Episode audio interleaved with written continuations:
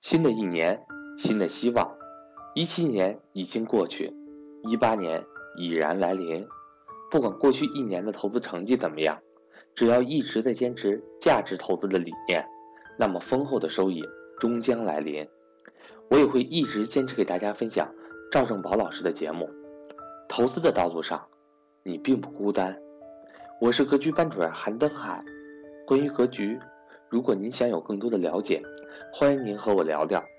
我的手机为幺三八幺零三二六四四二，我的微信为格局六八六八。好，各位，关于房子我们也可以讲一讲，希望能给大家有所帮助。第一个问题，我现在问大家，我们一步步走啊。第一个，我前两天让大家做了个调研，大家记不记得了？各位，我前两天让大家做了个调研，房租的调研，记不记得？记不记得？好了，我说一句话，各位听好了，房租是跟谁相关的？房价是跟谁相关的？回答我。房租是跟谁相关的？房价是跟谁相关的？各位记住我的话啊，认真听。房租是跟穷人相关的，房价是跟富人相关的。我说对不对？我说对不对？回答我。房租是跟穷人相关的，房价是跟富人相关的。记住我的话。哼好，看这儿。那房租我做了个调研，我通过我们的公众号，通过各方面做了个调研。我喂，我调研的结果，你哎，教室里四千五百人啊，你们觉得对不对？跟你们跟你们那个那啥的一样不一样？对吧？跟你们一样不一样？大家看看，我调研的结果是郑州、西安、南宁。长沙、沈阳、贵阳、洛阳的房价、房租明显下降，房租就是租金明显下降。过去租过去租两千五的，现在只能租到两千二三；过去租那个一千八的，现在一千五六。这个认同不认同？各位教室里各位这个地区的郑州、西安、南宁、长沙、沈阳、贵阳、洛阳，同志们，房租是不是下降了？认同的打一，没认同打二。好。经过调研是上海和天津是微降，上海房租也下降了，天津也微降了。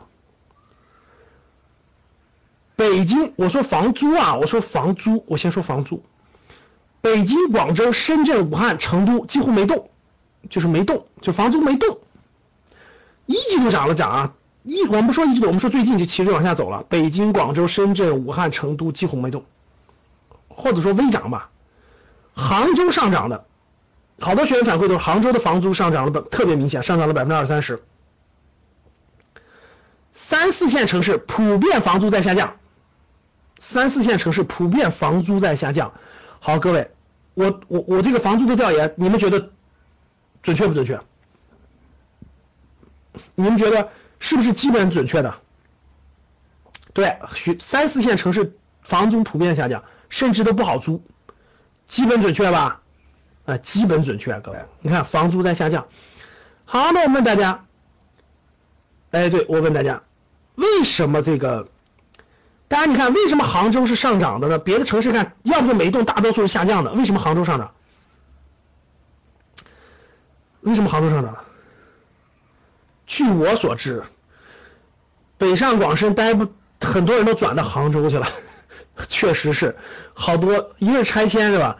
一个是那个好多好多这个转移的很多去新一线城市，杭州是排名很靠前，很多这个跑到这个杭州去那个工作，人也过去一批，然后普通房就拆一批，啊你再加上杭州的互联网发展非常好，大量的应届生真的这个或包括各方面往杭州走，杭州的这个租金在上涨，说明杭州的这个大学毕业生包括这个白领人群在聚集，在聚集大量在去。那我问大家，为什么郑州、西安、南宁、长沙、贵阳等等这些城市房租下降了？为什么房租在下降？大家回答我。几个原因，主要是也不是留不住人，其实主要还是房建的房子特别多。第一个是建的房子特别多，我问你们，你们去过这些城市，你们发现没发现这些城市里面的拆迁房特别多？西安的各位，西安市内是不是特别多城中村？各位，你们仔细去想吧，这这几个城市里的城中村特别多，郊区的房子特别多，农就是当地农民盖的拆迁房、集资房、那么小产权房特别多。我说的对不对？特别多，所以房租根本上不去。他的他自己家房子一一间房子三百也租，两百也租，所以说量特别大，所以租金根本上不去，供应量特别大。我说对不对？三四线城市普遍下降，所以其实各位从租金，咱从房子的租租来看，对控制率其实非常高的。所以大家通过上面就可以看得出来，北上广深、杭州这样的城市，像北上广深。杭州、武汉、成都这样的城市控制率还比较低，毕竟人口涌入很多。其他城市各位房子根本不缺，各位你们觉得你们觉得其他城市缺房子吗？就说他真的是没房子，大家就穷穷人就没地儿住，你们觉得是这样的吗？通过房租的调研，其实可以看得出来，对穷人来说他是租房子的，租房子房子的出租就是房子带来的现金流。房子能带来的现金流，其实是这个房子真实的居住价值。各位听好了，它叫做居住价值。房子卖多少钱，那是它的金融属性，大家懂了？这是两者已经拉开了。租房子的使用的是房子的居住价值，所以那个房租才是这个房子真正的居住价值。房租房子的售价是它的金融价值，两者拉开了已经。所以各位记住，一个房子的。它的居住的真实价值是多少呢？是它年租金回报率的回报的百，我认为到百分之四、百分之五是比较合理的。就如果这个房子一年的租金能租到五万块钱，那这个房子值一百到一百万到一百二十万左右，这是它的居住价值。只要超过这个价值，上面的全是金融价值。所以各位，我以前提出个概念，房子有两个属性，第一是房屋的居住属性，第二是房子的房屋为了抗通胀的金融属性。所以你你。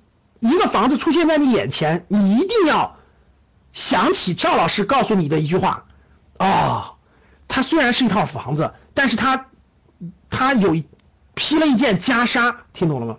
它披了一件袈裟，它的居住价值是一个价值，它的金融价值是一个价值，你一定要搞清楚，你买的是它的居住价值还是金融价值，还是两者都买的？听懂了吗？听明白了吗？听懂打一。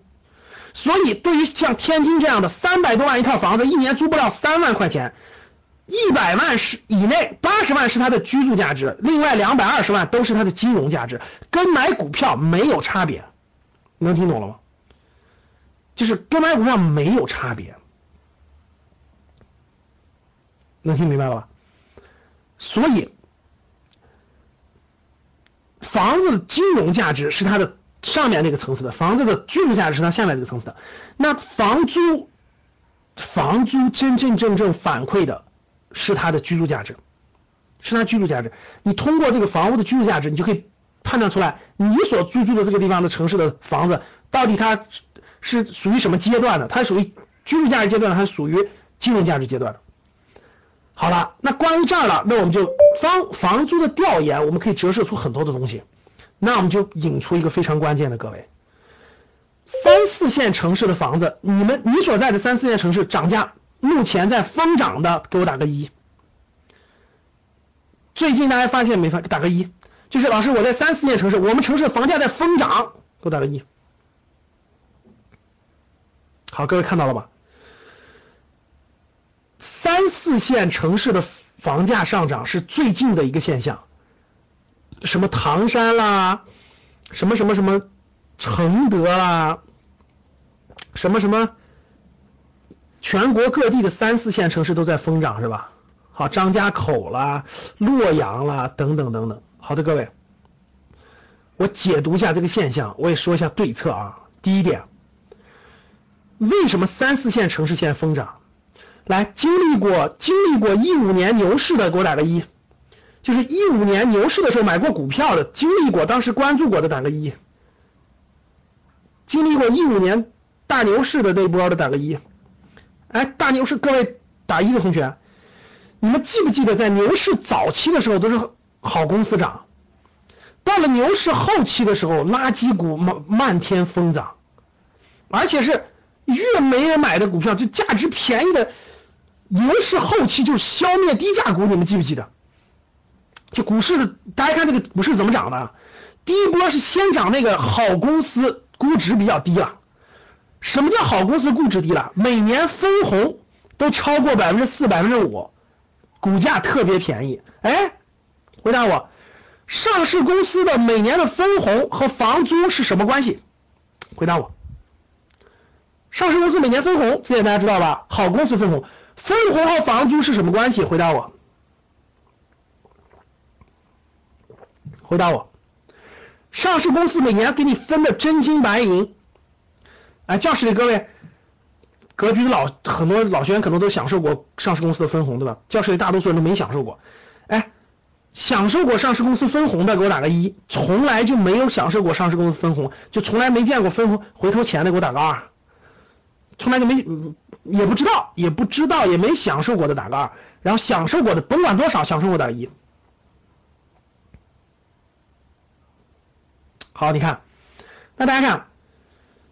我们用资本市场给大家解读这个房子啊，是一模一样的，各位一模一样的，炒的就是房子的金融属性，跟那个资本市场是一样的。大家看，这个牛市启动的时候是最先启动什么？是跌跌跌跌跌跌跌的已经很低了，跌到什么地步呢？好公司每年的分红都已经超过银行的利率了，啥意思，各位啊？就比如说你买了一个，你买了上市公司 A。这上市公司你花一万块钱，但是每年的分红都超过五百块钱，听懂了吗？就你你这一万块钱放在银行，每年只能拿百分之三的利率，你你买这上市公司每年的分红可以拿到百分之五，超过余额宝。我问大家，这是什么信号？就假设有这种情况出现，这是什么信号？这说好公司估值比较低了，所以哎，你持有它的话，它分红就会多。不是不是什么，这就是买这个好公司的信号。那大家看这个好公司。涨涨涨涨到一定程度以后，大家一看，哇，这好公司涨这么贵了，怎么办？大量的从来也没有金融概念、没有投资概念、没有投资理念的人，一看办公室主任炒股票赚钱了，我认了；办公室同事赚钱了，我也认了；办公室这个最没脑子的、最笨的人买股票都赚钱了，那说明我是最笨的，我不能这样，我必须证明我不是最笨的，所以他就会投入其中。我说的对不对？而他去买的时候，他一看，哎呦，茅台涨到四百多了，好公司涨到一两百了，我只能买最便宜的，所以普通人就会大量的去买最便宜的那些一两块钱、三四块钱的。所以到了牛市后期时候，就是什么消灭低价股，就低于五块钱就没有了，根本就不看那个公司的好坏，垃圾股就上涨了。这是最后一波。我问大家。我问你们，我说的这个逻辑跟今天的这个房子是不是一样的？你们回答我是不是一样的？好好去思考，是不是一样的？能听懂吗？听懂打一，听不懂打二。这不典型是一样的吗？这还用问吗？你自己去，你自己扪心自问，你去问问你身边现在买三四线城市房子的人，你觉得他是有头脑的，是你身边最有头脑的人，还是还是跟风的人？你自己去，你自己去做个调研。你自己去做个调研，你觉得现在去三四线城市跟风的人，他们是你身边最有头脑的人吗？他们是你身边经过认真分析的人吗？他们是不是就是那个牛市涨的后面跟风的人？你自己去衡量一下。我讲这么多，听懂了吗？现在买的什么人？现在买的就是一二线城市限购买不上了已经，然后手里还有点余钱的人，也。也从来不学习，也不也不认真思考的人，然后呢，手里又有钱，他家又是三四线城市的，他说得了，咱北北上广深的房子涨这么贵了，咱去买便宜的吧，咱回家乡买便宜的去吧。结果一二线城市有点手里有点钱的人，跑回去买他家乡三四线城市的房子去了，一买，三四线城市的人本来不打算买房子，因为他有住的，他也不缺房子，结果一看，哎呦，咱们当地这。这这这被这一二线城市回来的人把这房子都炒高了，未来咱买不起了。咱孩子虽然在上初中，但是未来买房子买不起怎么办？不行，咱也得买。于是大量生活在小城市的，哎，各位，我问大家，一五年牛市到后期的时候，你发现没发现？你身边有很多亲戚朋友都是农农村的小城市的，突然给你打电话问你，哎呀，听说股票能赚钱，我能不能买点啊？你身边有没有这样的人？有打个一。就是一五年到。五六月份的时候，你身边很多从来就不不出山沟的人，从来就不出来的人，三四线城市的人跑出来问你来了，记不记得？一样的道理啊！大家看，本来在三四五线城市生活挺安逸的人，他也不缺房子，他一带动，他看见我坏了坏了坏了坏了坏了坏了坏了坏了坏了，这这这这现在别人一涨，未来我买不起了，于是就跟风去买去了。我说对不对？所以就造成各位股票和房子是一样的，上市公司也分好坏，房子也分好坏。现在就大量的跟风盘的最后一波就去涌到了这个三四线以下的普通城市去托盘去了，大家能听懂吗？所以这不是一回事吗？你仔细好好静下心来好好想想，是不是这样的？各位，大家回答我是不是这样的？教室里，教室里生活在三四五线城市的人，我问你们，平常你卖你卖你们城市的房子能卖得出去吗？教室里各位，你回答我，平常你卖你你们当地的房子能卖得出去吗？你根本就卖不出去，典型的是有价无市，我说的对不对？那如果你的房子超过你自住的了，你有两套超过以上，你现在这个时机不套现，还等着再套你十年吗？还没听懂吗？哎，一五年六月份你还不出手，垃圾股都涨到天上，你还不出手，你还等着它翻倍吗？你还等着他养老吗？你还等着他给你家孩子当嫁妆吗？所以千载难逢的机会啊，过了这村没这店了。我跟你说吧，如果你持有的是不好的，各位自住的除外啊。你说老师，我家生活在三四线城市，我自住房里面当然不对了。自住的你正常你持有去，自住的。我说的是你家除了自住的，除了你在三四线城市，各位三四线城市也不说是完全没有好房子啊。三四线城市由于你买的比较早，就你买的特别早，然后租金回报率也特别高，我觉得可以不动。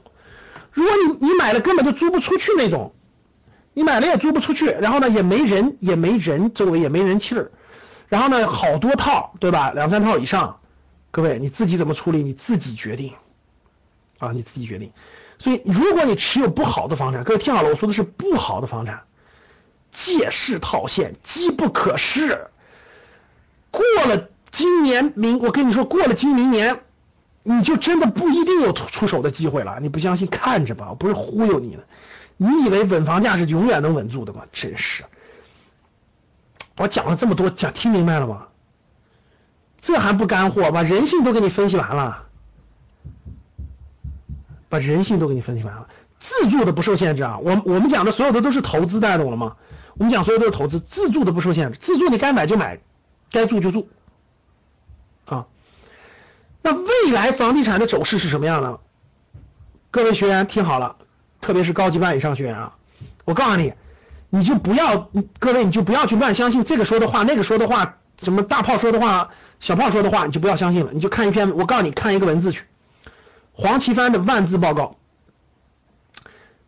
前两天刚刚发出来的啊。黄奇帆是原来这个重庆市的市长，对吧？黄奇帆出了一个万字报告，就在前两天，认真读去。关于房地产的成因，关于今天房地产的泡沫，关于对实体经济的影响，关于未来的对策，都已经给你写明白了。六月十一号高级班，我详细解读这篇报告，花一个多小时的时间。黄奇帆万字报告。这个报告已经把整个房地产的来龙去脉，包括它的问题，包括怎么解决，都已经画明白了。我不能说，我不敢判断说，这黄奇帆这个万期报告就是就是中央采取的所有的政策，但是我感觉，我我从苗头看，应该就是这个方向。但是我不敢百分之百保百分之百保证，但是我会按这个方向去做资产布局，能听懂吗？就是我不能说他的万字报告就是未来房地产发展的大势。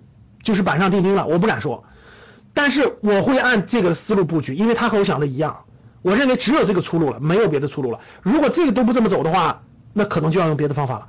所以六月十一号高级班我详细解读，用一个小时的时间详细解读黄奇帆万字报告，这个你们下来认真看，看完了，到时候高级班我来详细解读，好吧？这是关于房子，这个解读了非常多的内容了，各位啊，这个这个真的是。